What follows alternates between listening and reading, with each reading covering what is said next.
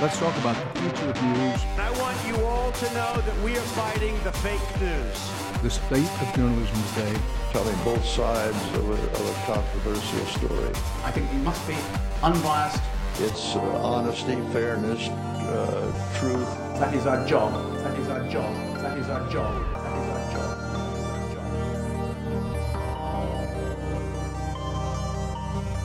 Welcome once again to the Our Man in Stockholm podcast. And my name is Philip O'Connor. That's probably the least interesting thing you're going to hear today. Now, way back when the internet was still something that came down your mother's phone line and into our house, I was doing something that we used to call presenting a radio show, right? Now, it was very like a disposable podcast or an audio version of Snapchat. You went into a studio, you talked about something, and then it simply disappeared forever. Back in those days, one of my favorite people to have on that show is our guest today. Back then, he was a young man with an enthusiasm for animals that was as deep as it was boundless. Today, he's still a young man, but now he's also a zookeeper in Dublin Zoo, as well as a broadcaster and podcaster that brings the animal world to the eyes and ears of people young and old. Brendan Walsh, where does this interest in animals come from for you, my friend? Hiya, Phil. Thanks for having me. Um, I, I really think my love of animals is genetic. I, I think I'm, i was born with a, a, passion for animals. My earliest memory is standing in my kitchen in Marino and seeing guinea pigs and rabbits running around the bottom of our aviary in our back garden. And I just thought, I don't know what's going on there, but whatever that is, that's my life. That's and me. That's me. And I just, I, I, have never deviated from that. I, have an interest in airplanes, I've an interest in football, but my only passion in life is is is animals, is, is nature. I suppose we should probably go into that a little bit deeper, right? Let's talk about your dad, Noel. Noel was just, um, you know, we'll have to admit, I've known you and your family pretty much all our lives, right? I went to school with your brother. Uh, you're a little bit younger than he is, but you're the same age as my younger brother. So we've known each other for a long time. And I've been in that garden. I've seen that aviary and those bunnies and those guinea pigs. And I've seen, you know, birds eating the fish out of your father's goldfish ponds. Where does your father get that interest from that you got genetically? I, well, I think his is genetic. I do believe it. Like, I mean, I've worked with so many people in Dublin Zoo, and I've met other people at conferences, and they would say similar stuff. And of course, new loves are, are formed with, with the joy genetics as well.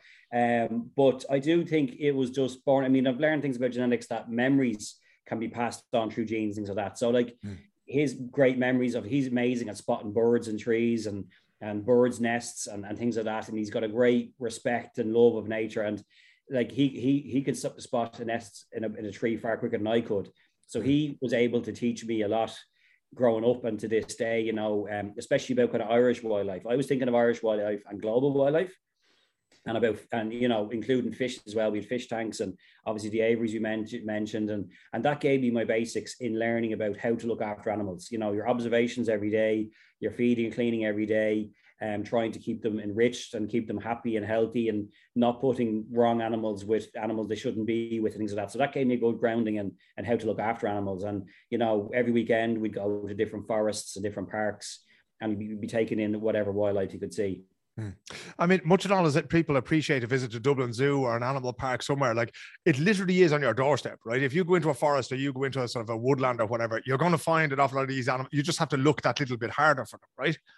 Well, that's it. I mean, like in Dublin Zoo, it, has got obviously animals that are virtually all of them are easy to see. Sometimes you won't get to see them all if they're if they're after having a baby or if, if they're, moving to a different zoo or things like that. But most species, and of course, there's plenty of them have all of them have options to go somewhere quiet as well if they want. Obviously, with forests, you know, I, I think even just upturning a log or upturning a rock or a boulder, you will see wildlife, and obviously birds are everywhere to see. You know, from um, hooded crows to, I mean, even birds of prey. That I never saw a bird of prey in Ireland until I was probably 18, I'd say. Mm. And now you do see them more often. And you have to be careful. You have to be watch out. You have to know where you're going to, to find them. But this summer, I've seen um, uh, peregrine falcons and long-eared owls in Dublin. Yeah. You know, and chicks and everything. So, you know, if, if you're interested in these things, you'll find you, will get it, you get an inkling of where to go and where to find them. And your ears are very important as well as guys listening. You know, it's not just about watching what you see, it's about well, what do I hear? I remember hearing the owls before I saw them and seeing three chicks. It was amazing. Um, Brendan, how much of this for you is a job? And like, do you ever switch off? Are you, you know, Brendan Walsh, a zookeeper 24 7? Like, can you ever turn off? Much to the detriment of my wife, I think, yeah, the answer is I don't turn off. No. so, like, I, I love like reading BBC Wildlife magazine. I love reading books that come out. And especially now with the advent of podcasts, I, I would say I listen to at least 10 podcasts a week you know, um, some like mostly wildlife, but also comedy. I do listen to ourmannins.com. As you do, discerning listener that you are. yeah. and uh, and so I just think it's amazing now that, that the internet has brought some some bad things to the world, but I definitely think it's brought lots of good things, of course, as well. So like when I was growing up, for me to learn about animals, I had to afford to buy a book. And I remember one of the first books I bought was the San Diego Zoo and Wild Animal Park book, and I bought that for ten pounds at a time when 10 pounds, that would have been about 1990. And I bought it in Eason's in Talbot Street in the middle of Dublin. And that was a huge purchase for me. I remember seeing it first and going, oh, I have to get this book and wishing and hoping that it would still be there the next time I go back in with enough money to get it. Hmm. And because you obviously was all cash, you know, you didn't have a, a, a, a card to, to buy it. The internet didn't exist. And um, what I did do was write to zoos. And I wrote to zoos, all the zoos in Ireland, in Britain, and, and in America and every zoo wrote back to me, you know, and, and it was at a time when zoos had, had even less money than they have nowadays, but they all wrote back, and it was just great to make that connection.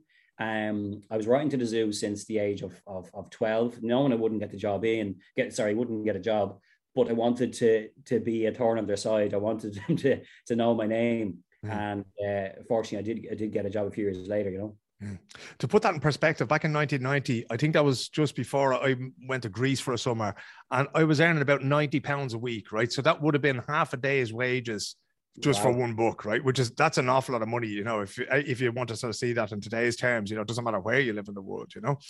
Um, tell me a little bit about the podcast because one of the things that when we started doing community radio back at North Dublin Community Community Radio, I can't you can remember the year much better than I do. I tend to forget those things, right? What year was that? Ninety three. It was August 1996. 96. Okay. Jesus, yeah, I'm getting yeah. old. I go, yeah, back in there. but uh, I used to bring you on to talk about uh, animals, and it was kind of like just, I ju- just wind you up and let you go. And I'd ask you a question every 20 minutes and you just keep going. And it was brilliant. And all I know about animals goes back to that show. Now you're doing a similar thing in a much more structured way in the RTE podcast. So just tell me a little bit about the podcast that you've done for RTE. Yeah, well, fortunately, like I mean, I, I, love animals and I love talking about them as, as you well know. Some people can't shut me up.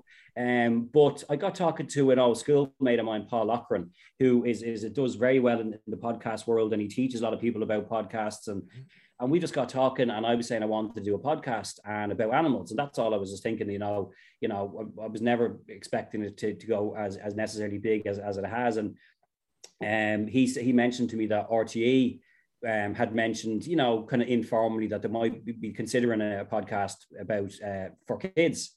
So we got in touch with uh, their, um, I'm quite certain his role is the head of um, uh, children's radio, um, is, or along those lines anyway. Nicky Coughlin is his name. And so the two of them have amazing technical knowledge. And so they were able to take care of those as office regards the computer stuff, as I would say, like looking at the podcast up on the screen with the sounds and the animal sounds that I recorded.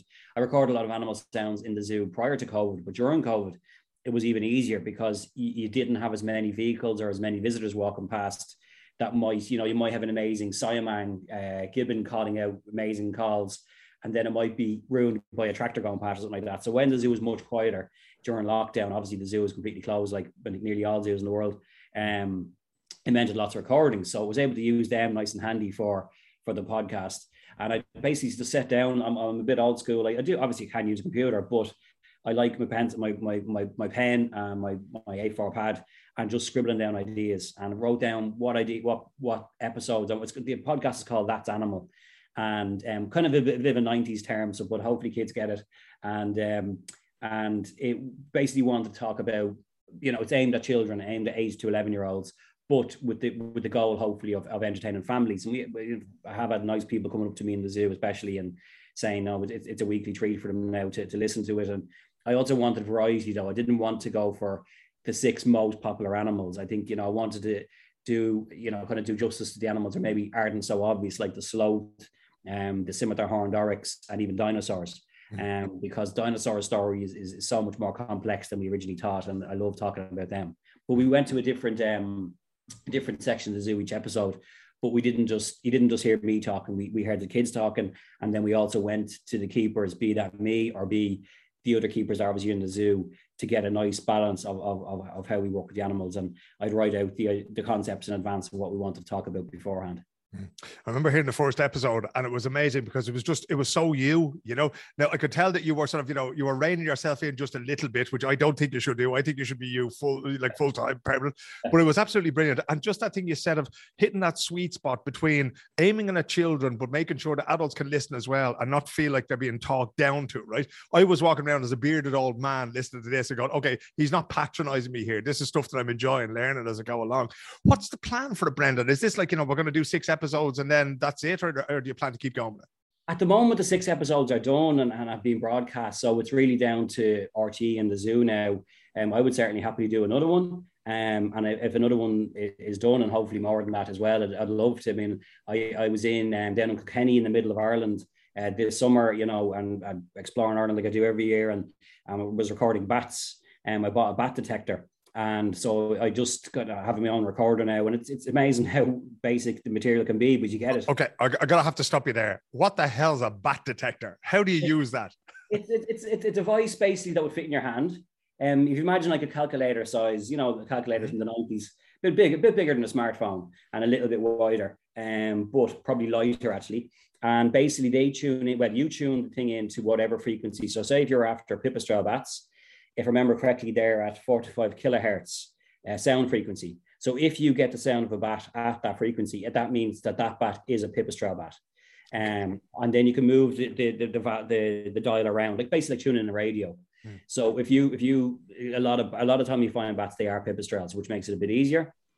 Um, but I did find uh, another one or two species as well because of the frequencies and, and makes you quite certain. So it's a, it's a, I've only been doing it the last two summers, so I'm very much a beginner with it. But the, device technology is quite easy and it's just just very cool to, to, to, learn more about Irish wildlife. You know the bats and the and the owls and the, the falcons this year. But you know, um, a few of our friends' kids um, came down to me uh, to the river because um, obviously bats come out at night time and, and uh, over water especially you'll get more insects therefore you'll get more bats the bats in Europe um, basically all of them are all the species are insect eaters. You know, the, in warmer parts of the world, of course, they're fruit eaters. Mm. Um, so where you have lots, that's why it's so important for you know for farms to not use pesticides and councils not to use pesticides because these are wiping out the insects, which of course then in turn wipe out the bats. Um, and so it's it, was a very very amazing experience though to, to hear the bats. Like I don't I, I always think any of these experiences, I do think that everyone would be impressed. Okay, they might get bored after ten minutes. Mm of hearing them. But I do think that most people, I think all people will be fascinated at the start. And when you see them moving, and a lot of time they're flying directly over your head, obviously they never land in your hair, they never land, they never hit your face. These are just myths by cartoons, and and and you know it doesn't happen. They're they're their echolocation means that they are just not going to go into your they have no desire to get caught up in your hair they're just you know urban legends you know that's amazing because I was actually during the summer here in Sweden, about two hours from Stockholm. I was walking along a sort of a country lane at night, and I was thinking about that because there's insects everywhere here. You get eaten alive, and something hit me here, right? Something flying hit me, something of a considerable size, and I thought it might have been a bat because whatever hit me was pretty hard, and I figured, well, birds are small and they're soft and that kind of thing, but it must have been a bird instead that sort of flew yeah, into me. I'd say, like, if, it was only just a tipping off you, I, I would say it could have been a bat. You know, I mean, yeah. as a full on collision and smack, I'd say no, but if it was as a tip, I mean, some insects are very, very big. Um, but I, I wouldn't disagree that I know I just said it wouldn't smack into your face, and I, I, still wouldn't think they would. But as regards tipping off you last second, you know, mm. maybe it, it might have been a bat, but um, it was late at night. Um, obviously, most birds are asleep. The, the good old owls are coming out to, to hunt then, mm. um, and they are obviously very silent as well. But yeah, no, it's it's it's it's fascinating to get out there and get your hands dirty and, and see and hear these things. Yeah, well, that's the, like I mean, remember in this little particular place now, it's very dark. There's no, there's no street lights. There's no nothing like that. And the sounds that you hear now that you mentioned are absolutely extraordinary because you don't have traffic going by to and to disturb them. And then you'll see tracks in the morning. Now, you know, these are the kind of things that I'll WhatsApp you a photograph of and go, Brenda, what the hell is that? And is it going to eat me? Kind of thing, you know. um, could I ask you a question, Brendan, about the pandemic? Right, you mentioned there that the zoo was closed to visitors, right? But the animals still have to live. They still have to be fed. They still have to be cleaned. What effect did the pandemic have on the animals when their daily life was a awful lot quieter than what it might have been. Did you notice any difference in them during that time? Yeah, I mean, to, to give a, a definite answer is is uh, is, is obviously hard because I love to I love the joy of science and I love looking at things properly with data and everything like that. But like anecdotally looking at some of the species, I do think they I definitely think they all noticed mm. whether they were affected by that or not. I, I the, the two kind of areas I, I would always remember is is Jurassic World, our reptile house So I, I would have walked past that window, their, their individual windows, you know, from crocodiles to snakes to tortoises and turtles, um, many times, and they generally wouldn't be a whole lot of reaction. You know, they're they're they're they're, they're most reptiles by nature, especially the carnivorous ones, stay still to to to maintain energy, to not waste energy. Mm. Um, but I did notice a couple of days where I would walk past and virtually every animal came up to the glass. Yeah. And that that has never happened before or since lockdown. So I do think there's an element of here, what's going on? Where where are those people gone? Yeah. Uh, you know, I do think there's an element of that. You know, I could be wrong, but it, it is, you know, I'd, I'd say it's fairly significant that they only did that during lockdown. And then the orangutans, um, you know, are, are one of our closest relatives. They, um, to me, seem to miss people. I do think that, and I've often thought that during the winter as well. They do seem to to notice people being gone more than a lot of other animals. Um, and so basically, if you can imagine, our orangutan habitat is in the middle of the zoo in a big lake. Um, and if we call basically one part of the island, uh, prior to lockdown, they would use the whole island because the food is, is elevated really high in the middle of trees. And you know they're, they're kept busy by having to search for food. They can't just sit on the ground. They've got to go climbing up into trees to get the food from them. Um, so the food is put in the trees up high every morning.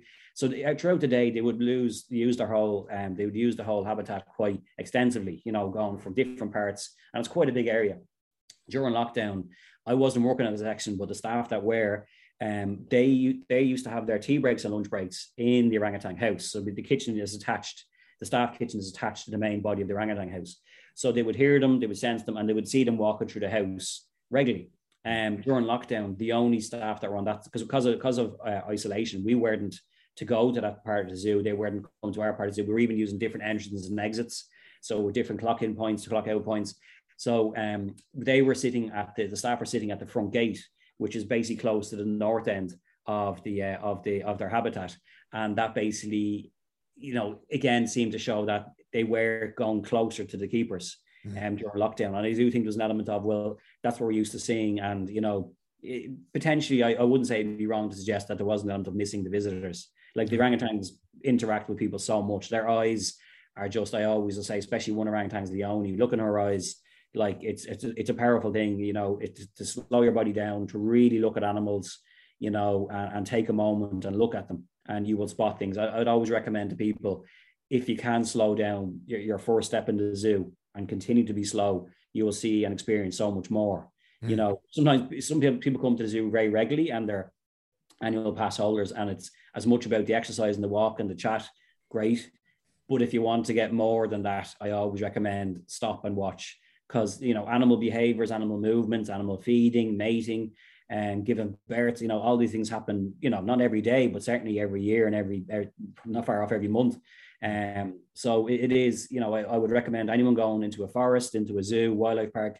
You know, slow the body down. Try and turn your phone off if you can, and really take in what you're seeing because you know to walk through any any place in Europe and see a rhino, I just think that's pretty profound, or a gorilla, and you know, and to, to, you know, sometimes the animals that are behind glass obviously means you're only technically a few centimeters from them mm. and interact with them and watch their hands and their eyes. I just think that's a pretty, uh, you know, amazing experience. And, you know, the hope is that these moments inspire people. You know, the world is obviously in, in, in, in big danger and habitats are shrinking every year. And I've been to, I think most habitats in the world, haven't been to every country in the world, but I've been to every continent bar the Antarctic. And, you know, when I've been up to the Swedish Arctic, one of my adventures to Sweden, and it was amazing. And, but I just think it's, it's, um, zoos, good zoos have the role of inspiring people to go, look, look how amazing these animals are.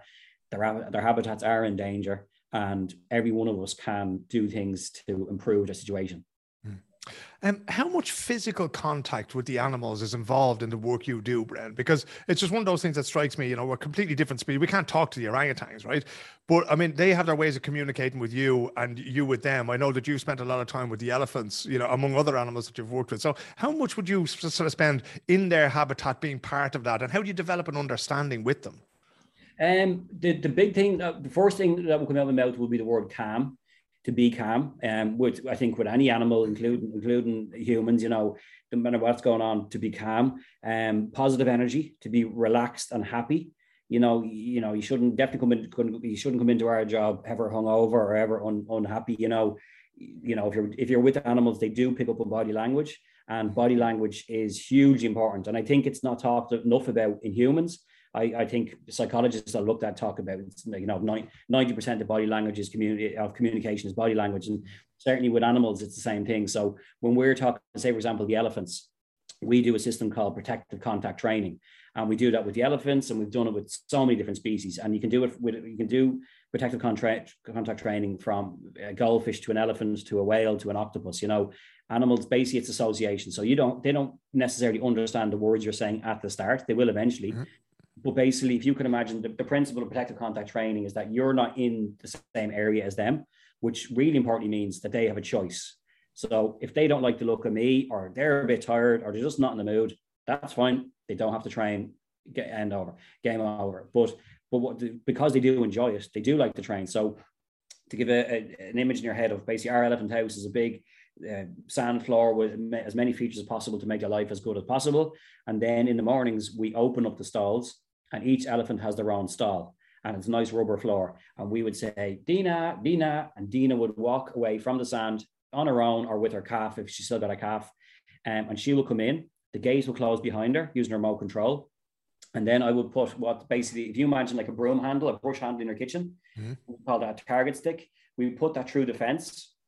Um, so we're on one side of the fence, the elephant's on the other. She will place her head on that target stick and we will immediately give her a food reward and that's called stationing. So the animal is now in front of you.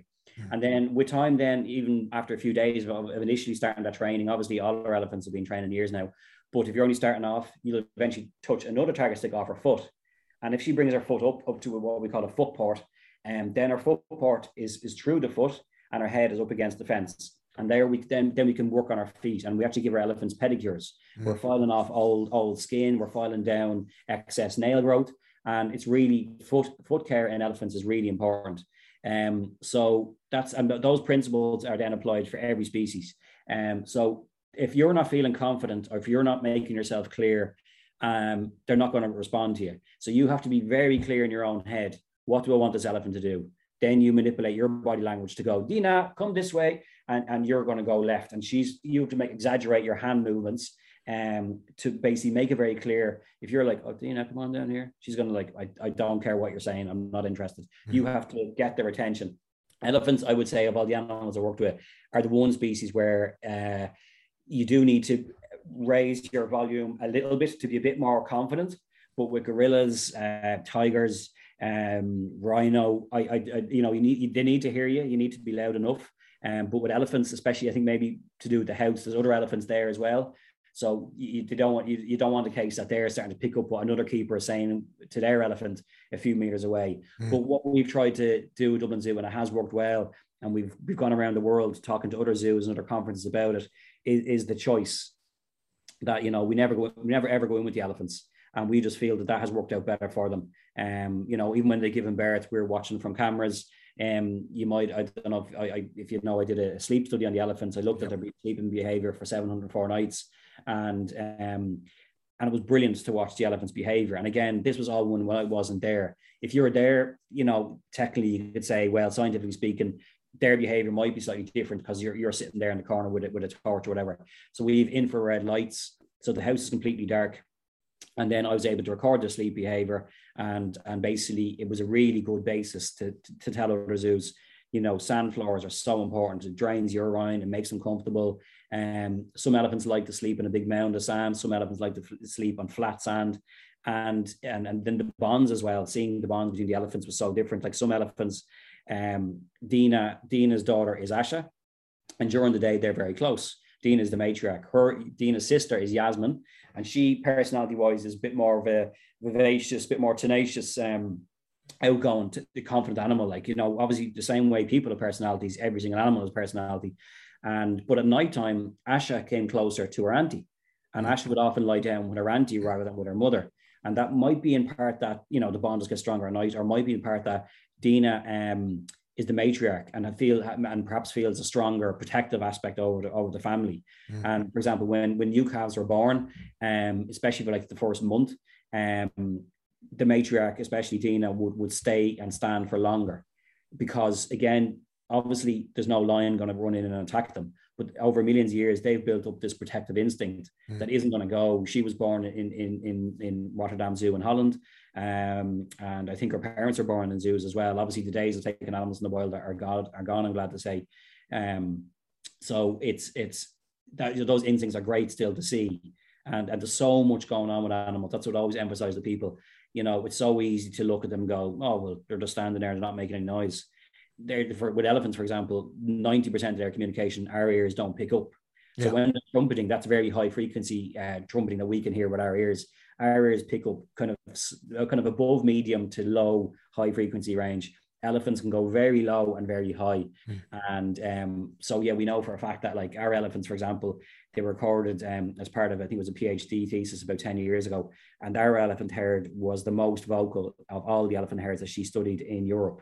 Right. And we like to think because we built a family unit, elephants you know, decades ago, you'd pick one elephant from here, one elephant from there, another elephant here, put them together. They might form a bond, a bond, but they might not. But the elephant, Asian and African elephants, they form a matriarchal herd where the only permanent members of the herd are the um, the the dominant female, her sisters, granddaughters, cousins, and the males are born. They're very much part of the herd. But then when once they reach puberty, they have to leave, and they want to leave. Their hormones are kicking in.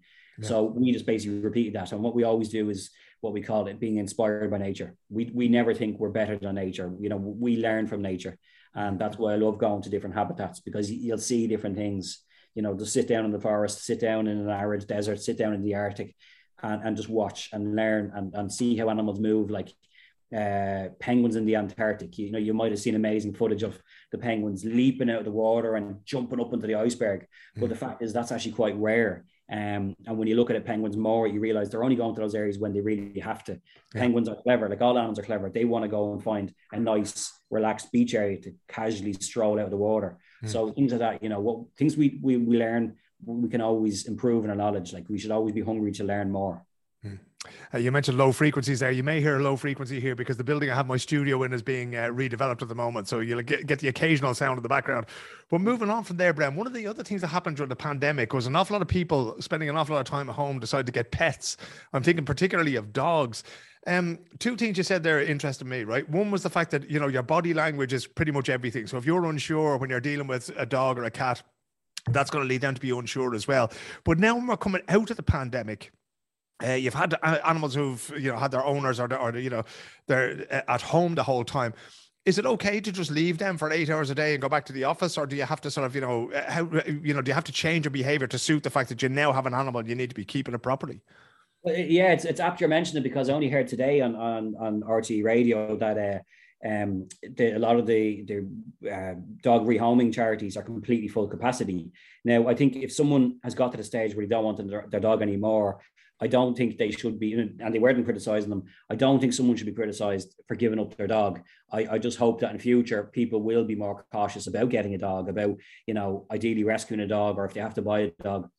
Um, and when, and when it comes to uh, leaving home, I absolutely believe every dog is going to miss the people out of the house. Um, and I do think these things can be softened by ideally, you know, if there's a few people in the home, ideally someone comes back on their lunch break, on their tea break, even for an hour. Um, again, depends on the individual dog or, you know, cats, I think would imagine would, would just better than dogs. Ah, they're just Uh, bastards.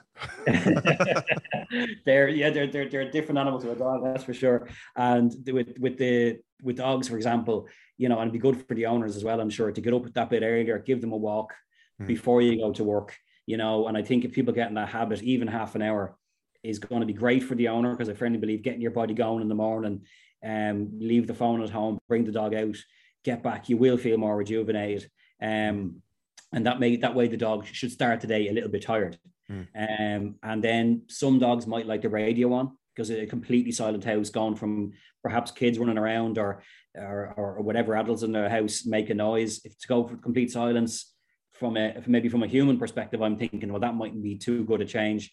Um, obviously, there's some great companies out there now that make um, food enrichment devices.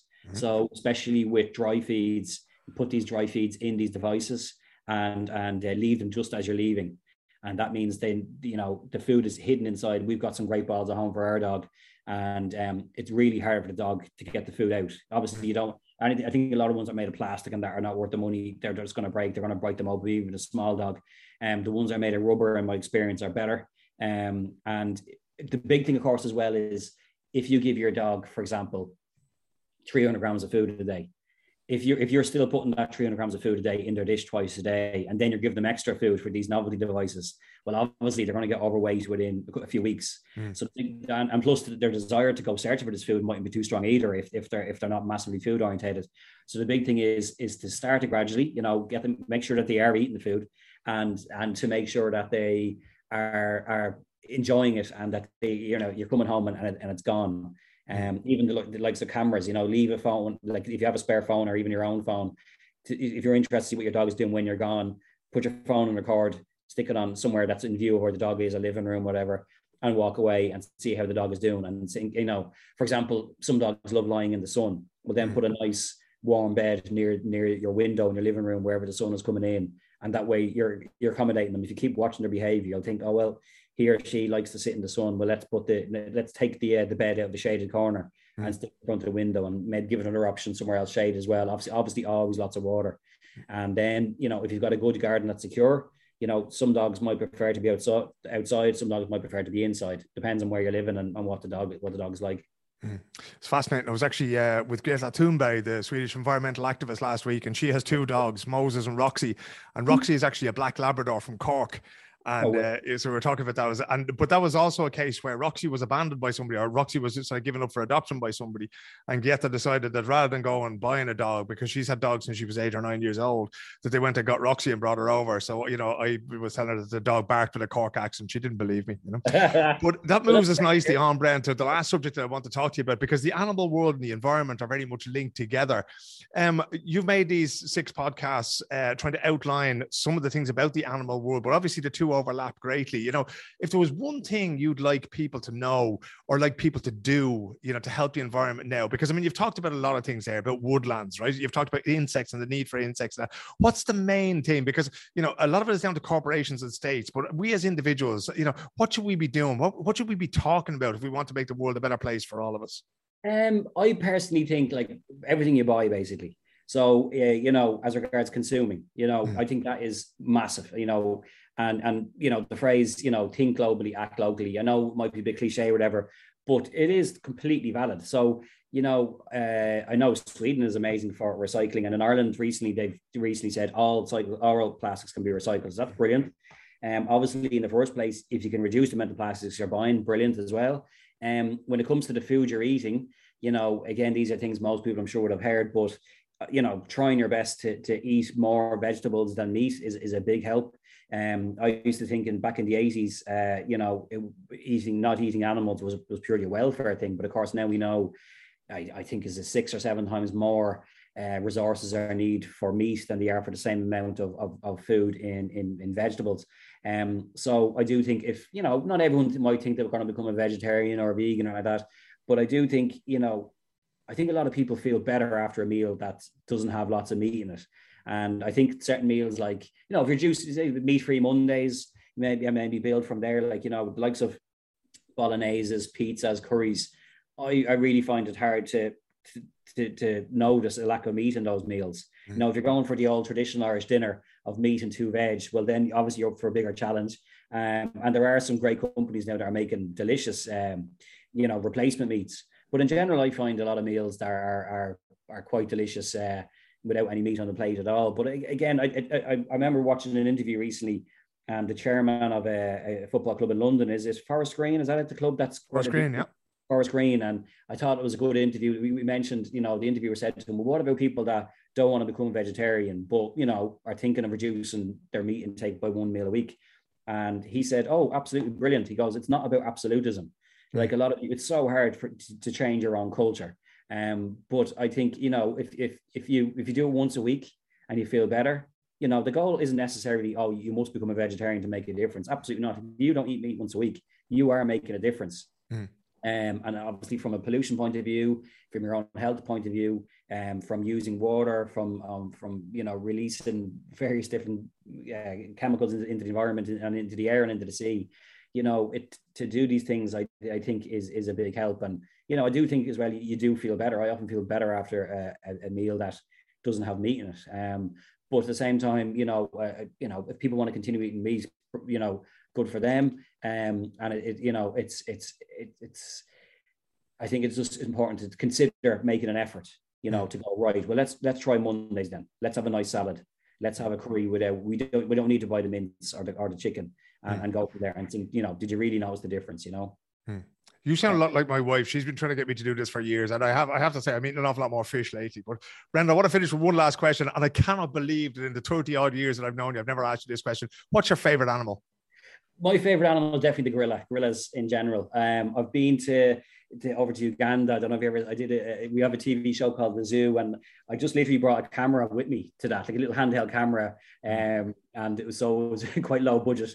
And uh, but went to see the mountain gorillas in the, in in every zoo you go to, and you if they have gorillas, it's Western lowland gorillas you're seeing, and they're critically endangered species. Um, the ones I went to see uh, are in Uganda, um, the mountain mountain gorillas. Excuse me. And actually, what's you know, why do I like them? Because they're you know they're just to me, we get great, we, we can get great lessons from them. They have enormous strength, um, but they don't abuse it. Like they, they, they do use and they can use it if they need to. And um, the silverback males are, you know, three times the weight and strength of, of the of the of the females. They're, 12 times between 10 and 12 times stronger than a human. Um, their muscles are just completely different structure than our muscles. Um, you know, they, they're just incredible. And I've worked with them uh, collectively maybe six or seven years over the years and they like i still have a picture of our former silverback harry on my on my on my living room wall and i would hands down say he is absolutely one of the most amazing beings i've ever met including all the humans i've met.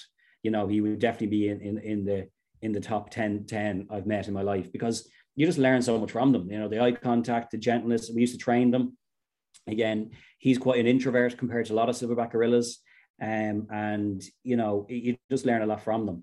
Um, but the, the great thing about gorillas, of course, is a lot of people. It's easy to convince people about gorillas; they're amazing. Mm. Um, and what zoos do eh, for a lot of these species is you're, you're trying your best to, um, you know, it's easy to get support, a government support, financial support, visitor support for these animals.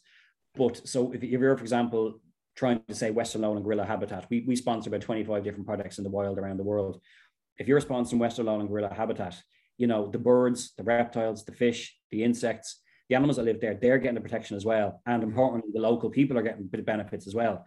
Because obviously you need you need to look after the locals as well. If they're not getting included in these projects, well, they're going to understandably feel resentful. You mm-hmm. want they know the forest better than anyone flying in on a plane, and um, you need to get their knowledge and you need to get their approval, and you want to employ them, be mm-hmm. on, on a scientific basis as a driver, whatever they want to do. And, it, and it's, it's, it's great to, to see those products develop. And the zoo has just launched a, a, a 10 year plan to basically really up our conservation goals. Um, we've new director started last year, Dr. Christoph uh, Schwitzer, and it's um, I, I am excited about like you know if we're talking again in ten years' time, I firmly believe we will have increased our conservation role a lot. Um, and so the last kind of 25 years since I've started in the zoo, um, we were getting involved in more and more conservation products. And every year, as visitors will know, every year we were building a new area. We needed the zoo needed redevelopment, and mm. that's going to continue.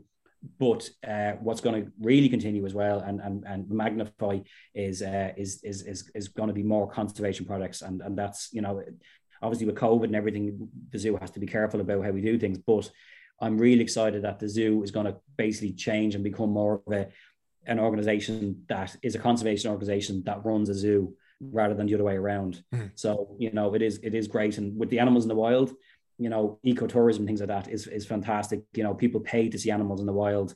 Um, you know you could you could shoot a gorilla and you might get a couple of hundred dollars to pick the person that kills it, and then you know the animal is dead, genetic viability of the animal is gone, it can't pass can't pass on genes anymore. Whereas when people, local people like the tiger, with people that live near tigers in India, there the, the, population of tigers in India has, as as I think it's more than doubled in the last 10 years. And up to 10 years ago, it was nothing but bad news. But fair play, the Indian government went, no, wait a minute. Let's look after our tigers. They're one of our major, incredible animals. Mm. Um, and, and their numbers have increased. I can't give you the exact figure, but I know it's in the absolute tens of millions. Every year, people go to India to see tigers, mm. and I think that can be done around the world. You know, we go to Sweden and and, and see wolves and and and and, and all the other amazing animals you have. And uh, well, hopefully in the future you'll have lots of wolves. Mm. And um, and in Ireland and around the world, you know, I just think that if more governments think long term, that's how animals can be protected, and that's where hopefully zoos and other organisations will try and convince governments, you know, to try and and, and think long term because I do believe people animals will benefit from having a rainforest or having a temperate forest in their in their country than if it wasn't there if it was chopped down and sold for you know a small amount of money really Mm, I think we all benefit from having people like you who love animals so much, and not just that, but who are so keen and so well able to share that knowledge. And it absolutely will not be 10 years before I talk to you again. In fact, I'm having an idea that you and I might wander around the zoo with a microphone at some point in the very near future. Brendan Walsh, zookeeper, podcaster, and all round good egg. Thanks so much for talking to me. Thanks very much, Phil. Thanks a lot.